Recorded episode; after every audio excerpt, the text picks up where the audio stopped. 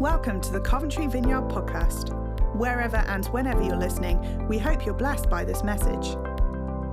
If you want to find out more about our church or speak with someone about Jesus, head to coventryvineyard.org.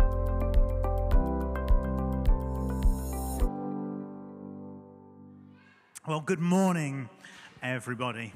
I wonder if you can think back through your life. Are there really significant moments in your life where something happened that changed everything? When I think of things like that, I think about the first time I met Jude. It was on um, the moors in Yorkshire. We'd gone abseiling with some friends, and that's when I first met her. Everything changed after that. Might be the birth um, of children. As I mentioned earlier, we've got three kids. Those were significant moments in my life when I think back. That changed everything. Another significant moment in my life is when I went to see Kylie Minogue in concert and she ignored the other 10,000 people and just sang I Should Be So Lucky, looking just at me. You know, significant moments. But one of the most significant moments in the life of Jude and myself and of our kids is the first time that we walked into Coventry Vineyard. We everything changed for that as for us after that. As many people talk about when they join vineyard it felt like coming home and that's not because we'd been in bad churches before we've been in some great churches um, but we found in vineyard a way of doing church a way of encountering god that we hadn't encountered anywhere else. And that felt like that was where God has planted us, and it changed everything. And we are so, so grateful for that. I've already said thank you to some of the kids uh, team who have been responsible for helping bring our kids back. But part of our journey has been informed by what's happened at Coventry Vineyard. I'll give you one example of that when we joined our first life group, I discovered how to pray. Now, that might seem strange. I'd been a Christian for 20 odd years by that point. But when I went to a life group, and there were people in that life group like Nick Temple and Zia and Nathan, and I spent time with them, and as you probably do in your life groups, towards the end when you got together for prayer, I discovered a group of people who didn't just pray good intentions, but prayed Holy Spirit inspired prayers and prayed for the Holy Spirit to come and impact on people's lives and on my life. And I, I didn't know how to pray like that. I discovered that in a Coventry Vineyard life group. And so um, it entered a really important stage in our journey of faith. Without that, we wouldn't have been able to go on the journey that took us to moving over to Cambridge from here. Um, but probably the most significant part of that was being able to spend time under Nick and Vicky. Now, I, am sure I don't need to tell you that, but I'm going to tell you that. That these are two wonderful leaders.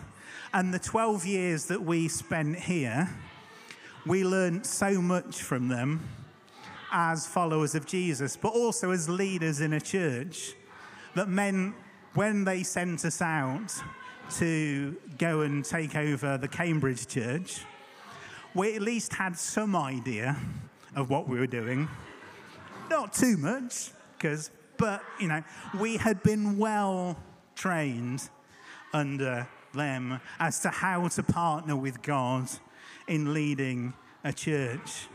And we are so, so, so grateful for that, that we had been formed in Coventry Vineyard. I nearly said Cambridge Vineyard. Then, if you get bored at any point, count the number of times that I say Cambridge when I mean Coventry or Coventry when I mean Cambridge, and you can tell me afterwards. because I, I, I will do it lots now. We had been formed by our time here, both as followers of Jesus and as leaders. We had been formed as disciples. And disciples is what we are called to be. If you call yourself a Christian, a follower of Jesus, then we are called to be a disciple. And the best word for disciple that it translates is really apprentice. You know, so we get we have apprentices in work. Well, as a disciple, we are apprentices of Jesus. We spend time with him learning to do what he does and be like him. It's different to just being a believer. A believer believes certain stuff about Jesus, but a disciple puts that into practice. A disciple is someone who has taken up Jesus' invitation to be with him, live life with him, learning to be and do as Jesus would do, as if he were living our life with our characteristics, our strengths and weaknesses. And that is God's purpose for each follower of Jesus that that transformation takes place. And we call that transformation spiritual formation. That's simply what that word is. Um, and as Nick said, you've been going through a series based on the book uh, Invitation to a Journey by Mulholland. Um, and he bases essentially that whole book on this passage, or actually these lines from, um, from Romans, where Paul says that God's plan always has been to shape the lives of those who love him along the same lines as the life of his son.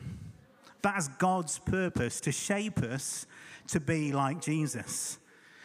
And so, if you've been to any of these series, I'm going to guess Nick will have told you um, Mulholland's definition of spiritual formation. He calls it the process of being conformed in the image of Christ for the sake of others.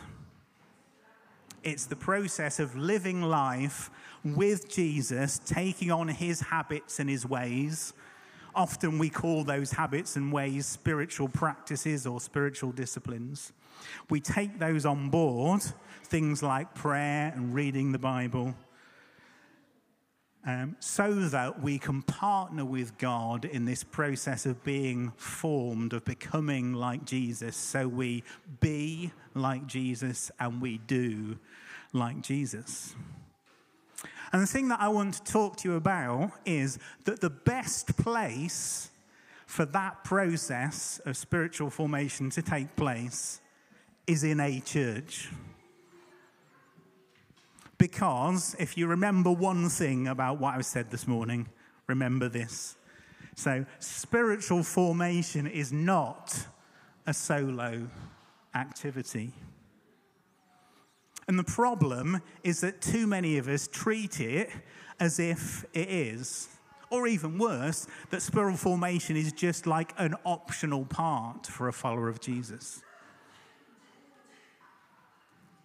People say, oh, well, I believe that Jesus is the Son of God. I believe that He died for me. Isn't that enough? No. it's, it's not. Jesus didn't call his disciples just to believe some stuff about him. Jesus called his disciples to follow him, to learn to be like him, and do the stuff that he did. We get the privilege of speaking the good news of Jesus and demonstrating the good news of Jesus um, in practical and supernatural ways and God equips us to do that, He forms us to do that. Now, I'm going to I'm going to do a test here now. Let's see if you know the answer to this question. Who's Nick's favorite author? Who does he quote most? Dallas Willard correct. That's because I think it's illegal for a vineyard preacher not to quote Dallas Willard, Tom Wright, or John Wimber. I think we get fired if we don't do that in every sermon. Um, Dallas Willard, um, and the reason Nick and I quote him is because when it comes to the matter of spiritual formation, he's about the most expert guy there is. That's why we quote him. And he says this about the church. He says, The greatest issue facing the world today, with all its heartbreaking needs, is whether those who, by professional culture, identify, are identified as Christians will become disciples, students, apprentices, practitioners of Jesus Christ, steadily learning from him how to live the life of the kingdom of the heavens into every corner of human existence. What Willard there is talking about is that process of spiritual formation, being formed to be like Jesus. It's not an option for Christians. And the best place for that to happen is in community, because spiritual formation is not a solo activity. Yet, all too often, we treat it as if it is. And I'm not just talking about being in church on a Sunday morning. I recognize as a pastor it can sound like, oh, Mark's cracking the whip saying, come on, you should be in church on Sunday. I'm talking about doing life in community with each other. It, it's a bit like this. Now, I'm no gardener. It's not really something that I'm very good at. But I do know this that if you want something to grow, plant it in good soil. Don't plant it in rocky soil, don't plant it on concrete. Well, community, Christian community, is the most fertile soil for spiritual formation. That's the way God planned it. And that's the way He instructed us to be. How do I know this? Well, because I read my Bible. and that's what it says time and time again.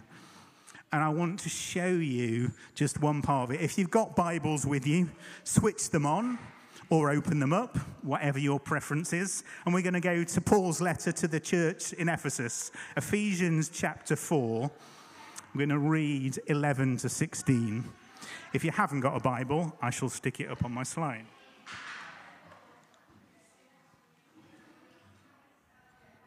So, this is Paul writing to a bunch of Christians, followers of Jesus, disciples in a church a bit like us.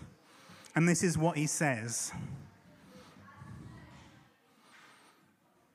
So, Christ himself gave the apostles, the prophets, the evangelists, the pastors, and teachers to equip his people for works of service so that the body of Christ might be built up until we all reach unity in faith and in the knowledge of the Son of God and become mature, attaining to the whole measure of the fullness of Christ.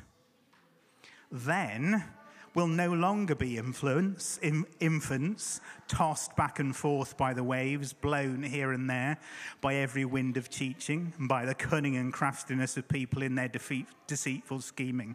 Instead, speaking the truth in love, and he means there speaking the truth in love to each other, we will grow to become, in every respect, the mature body of him who is the head that is Christ. And from him, the whole body, joined and held together by every supporting ligament, grows and builds itself up in love as each part does its work.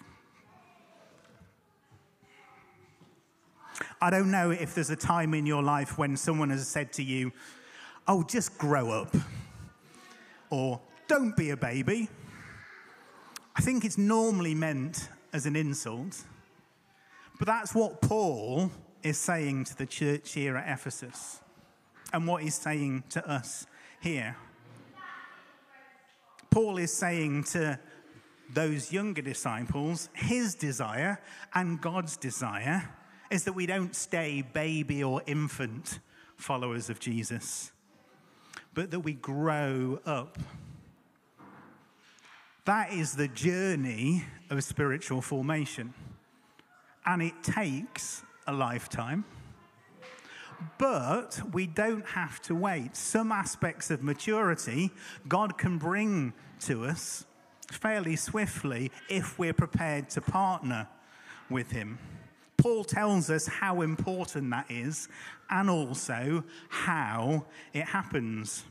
It's important because without that maturity, we are all too easily influenced away from God. Paul uses three pieces of imagery. He talks about being infants and that helplessness of a baby. He talks about um, a boat being tossed about on the waves, about being out of control, no direction. And he talks about being tricked by crafty and scheming people and says all of those things are a danger if we aren't partnering with God on this journey of spiritual formation.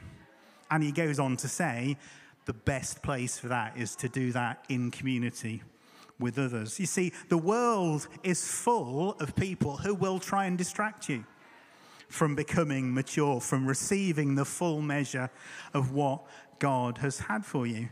Some of those people even may be Christians in churches. People will try and separate you from your family of faith and say, You don't need that. You're all right on your own. It's just about you and God. Paul tells us that the result of listening to those voices is that we are like rudderless boats, blown about, helpless against wind and wave.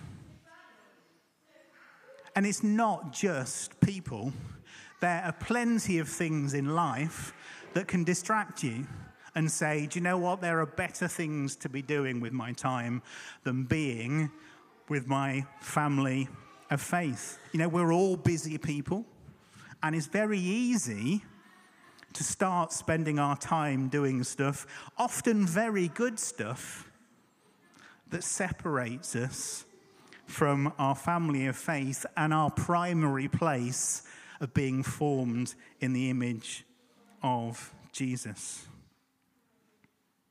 So, unless we decide that this process of being formed in the image of Jesus is that important, we, it won't happen. God's invitation to each one of us is to be in community and allow God to use uh, each of us to play a part in the spiritual formation of the others. That way, we grow to be the mature disciples and human beings that God created us to be. And the good news is, we know what that looks like Jesus. Jesus on earth came to show us what that life and life in all its fullness, as Jesus said it is, looks like. And so it's not a secret. We get to see through the Bible, through learning that, what it is to live life like Jesus and to do the stuff that he says. It is that important, and we must not rest from prioritizing that, being in community and playing our part in our own formation, but also that of our brothers and sisters. We must put aside anything that gets in the way of that. When we do that, Paul tells us what happens. If you look at verses 15 and 16, instead, when we speak the truth in love to each other, which I think essentially just means doing life together following Jesus. When that happens, we will grow in every aspect to be the mature body of him who is head, that is Jesus. That's Paul's way of saying, you get to be like Jesus. From him, the whole body joined together and held together by every supporting ligament grows and builds itself up in love. So we get to reach the point where we're mature enough to know who God is and who we are, what he says about us.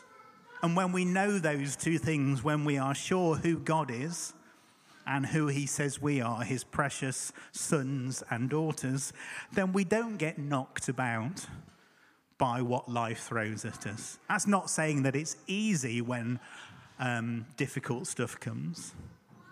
But because we are reaching towards that maturity, God gives us what we need to shout for joy from the mountains of life and to get through the valleys of life. And we do that together as the body of Christ, supporting each other, speaking the truth in love.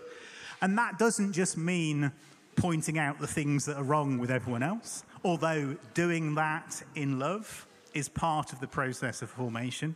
But when Paul talks about speaking the truth in love, he means encouraging each other, lifting each other up, saying, Do you know what? I see this in you. So, example of this is what I'm going to do now with Nadine. Um, because Nadine, when I left um, Coventry Vineyard, I don't think it was too long that you'd been leading worship you took a little bit of encouraging to make that leap, didn't you? it was a slow process. Yet I walk in here this morning. Who was in charge this morning? Yeah, okay. Yeah, pull me up on that one, that's fine.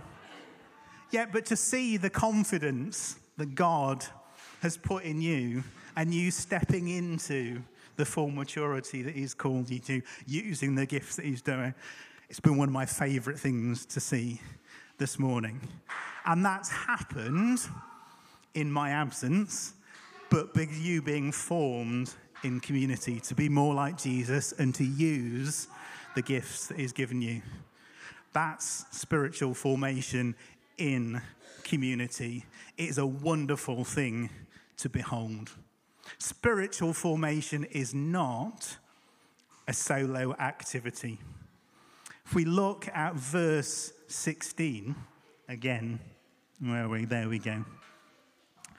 From him, Jesus, the whole body is joined and held together by every supporting ligament, grows and builds itself up in love as each part does his work. Now, I don't know how good you are at biology. I know you are, Mr. Biology teacher or ex biology teacher, but I don't know whether you know what a ligament does. A ligament connects bone to bone and it holds it all in place. They strengthen and support joints. If you don't have good functioning ligaments, then the body doesn't work. If you're into football, you'd have heard of ACL injuries, which is anterior cruciate ligament.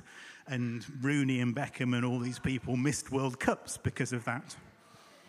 Um, I personally have experience of what happens when ligaments don't work in the body and those who are around in Coventry Vineyard have experience of the impact of my ligaments not working. Because this knee here used to dislocate a lot because the ligaments don't work.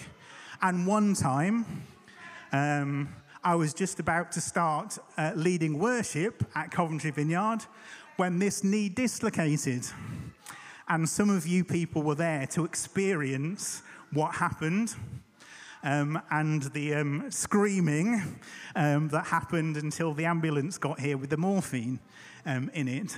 So you saw the impact that ligaments not working had on me, but also the wider body.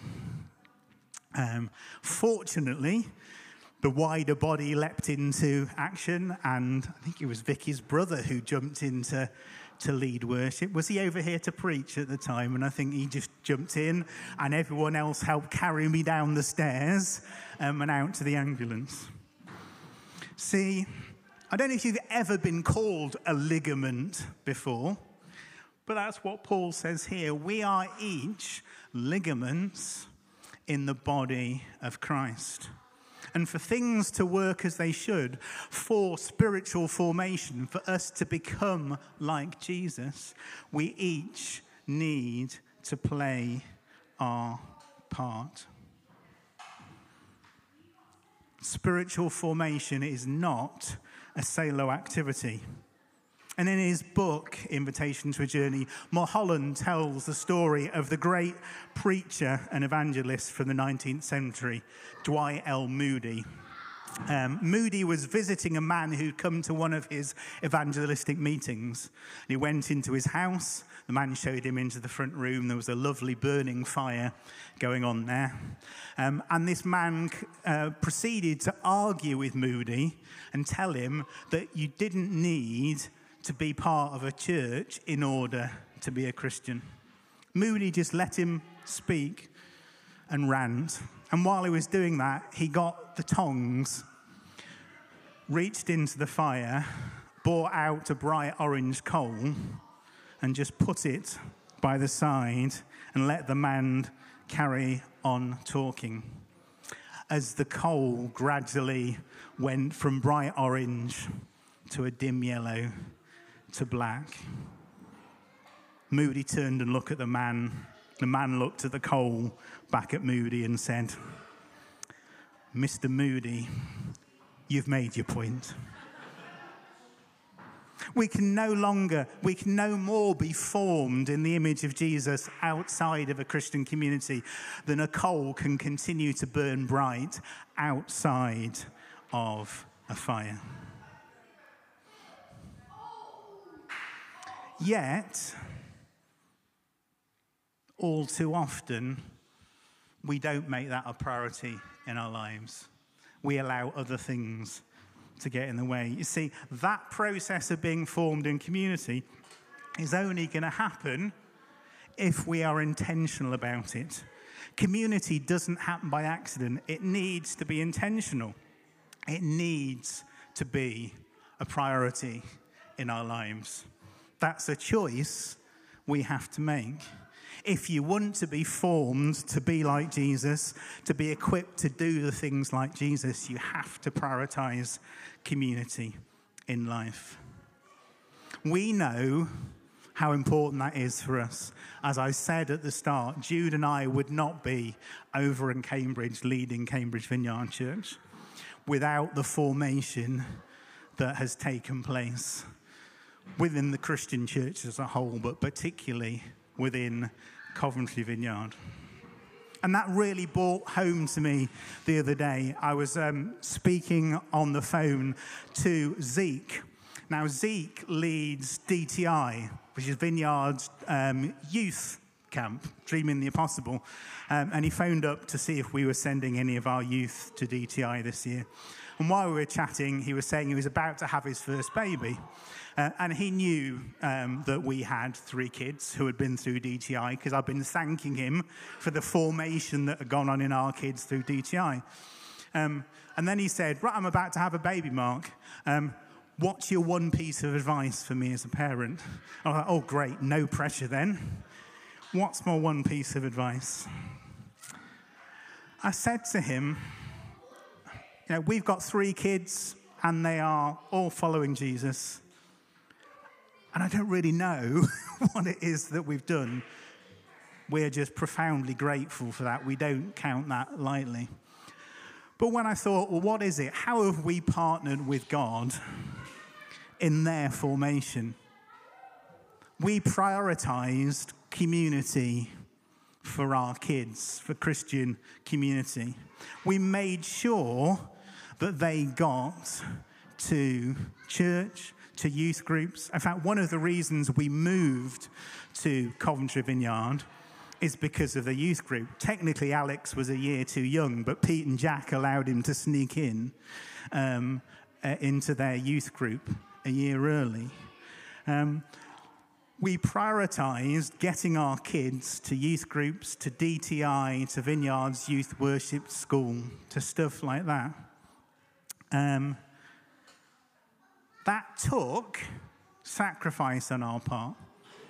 Um, some of our kids played sport to a reasonably high level, and often that took place on a Sunday morning. And we had to wrestle with God. Should we encourage them, allow them to do that, or should we say, no, you be, need to be in church? Well, actually, we allowed them to do that. And actually, we paid the price of one week Jude would be in church and I'd be on the sports field and vice versa. But we said to our kids, you can do that if you'll then prioritize making sure that you do church, that you are in community other times, whether that's an evening service or a youth group. We made sure that whether it was youth worship down in London or DTI, that we got our kids there. That can be costly to do that. But I think that's one of the ways that we partner with God to help our kids grow up to love and serve Jesus. Spiritual formation done in community is costly. It's much easier to just do your own thing and to let others do their own thing. Allowing God to use other people to form us is costly we have to be open and honest and vulnerable with each other. That can be hard. But if you want to grow it into the fullness, the maturity of what God has for you, it is the only way. And so, as I finish, let me suggest three ways, practically, that you can partner with God in your spiritual formation and the spiritual formation of your brothers and sisters. Now, first one is come together. And by that I mean make that a priority. Now, I'm not just talking about Sunday mornings here. You know, things like your life groups and your journey groups that provide that formal way of being together but it's also that desire, that intention of just being together and doing life together. Nick and Vicky mentioned we're going down for lunch afterwards. You know, we'd love to see some of you down there. It's about doing life together and saying, I'm going to choose to do that. I could be at other things. I could be at the car boot, or I could be at this, or I could be at that but I'm going to choose as much as I can to prioritize being together. A second way is when you come together, choose to come together to give to other people as well as receive. Now that sounds simple. But I wonder, as you journeyed here this morning, whether it's foremost in your mind, I wonder what God's given me today to encourage my brothers and sisters. Or was it, I wonder what I'm going to get out of church this morning? Will I like the worship? Will it be too noisy for me? Will there be some boring bloke in a beard droning on and on about spiritual formation? We were really blessed just before lockdown to have Jackie Pullinger come and do some teaching uh, in Cambridge. If you don't know Jackie Pullinger, um, she was a, as a young lady in the 60s, God called her to go and work in Hong Kong um, with drug addicts, delivering drug addicts um, from their addiction through prayer. Um, and he's continued to use her for many, many years, particularly um, in uh, both using and teaching about the gifts of the Holy Spirit. Uh, and so she, it was a real privilege to have her come over. Um, and there are certain things that stick in my mind from that teaching. One of the things Jackie said is whenever you get together, whether it's formally, informally, with your brothers and sisters, on your way there, pray that prayer God, what are you giving me today to build up and encourage my brothers and sisters? I think that is transformational if every single one of us came to whatever gathering it is with that. I think we will be blown away with what God can do. I think we would see that process of maturity multiplied, sped up in an amazing way. Come together to give. Make that your prayer. Lord, what are you giving me today to encourage my brothers and sisters? And lastly, along the same lines, pray for each other. Make that your regular habit. We're told many, many times throughout, particularly the New Testament, to pray for each other.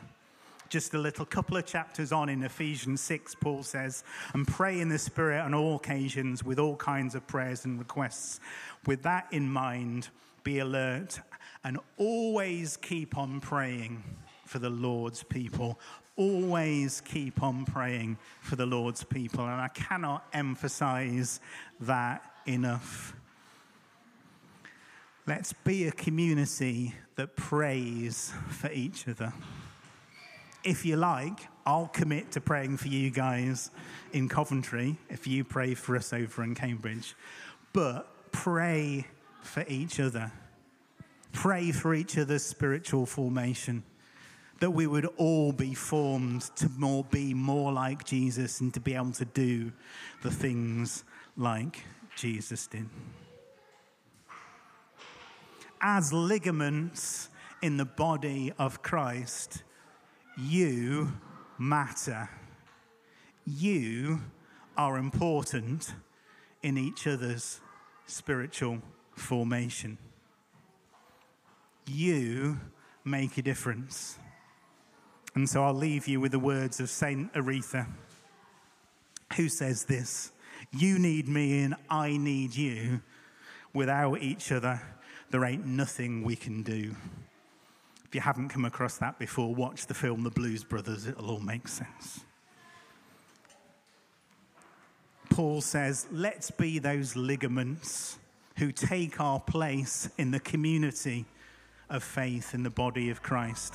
Under our head, Jesus, that we might become like him and encourage and inspire each other on in that.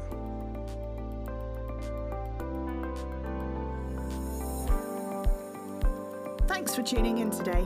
We would love to connect with you on a Sunday morning soon. Bless you and have a great week.